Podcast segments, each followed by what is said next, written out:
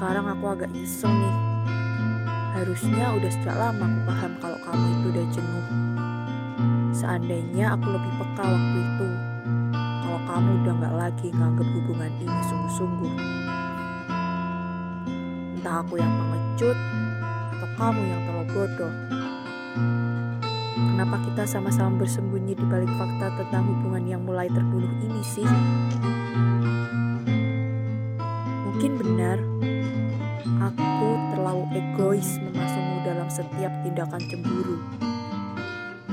Sampai akhirnya merundungmu untuk bertahan lebih jauh. Tapi kenapa baru sekarang? Setelah jutaan waktu berlalu, kamu malah mengutarakan kata-kata itu. Kata-kata yang paling aku benci dari mulutmu.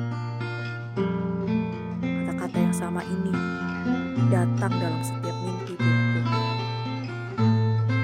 Kata-kata yang sekarang membawa kita untuk menutup kisah ini. Apakah mencintai selalu sepahit ini?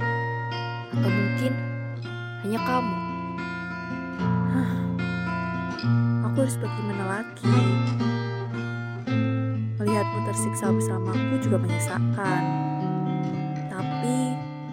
Untuk berpisah denganmu rasanya tidak mau. Jadi aku bisa apa? Aku juga tidak ingin terjebak dalam situasi ini. Ya sudahlah, aku mengalah saja.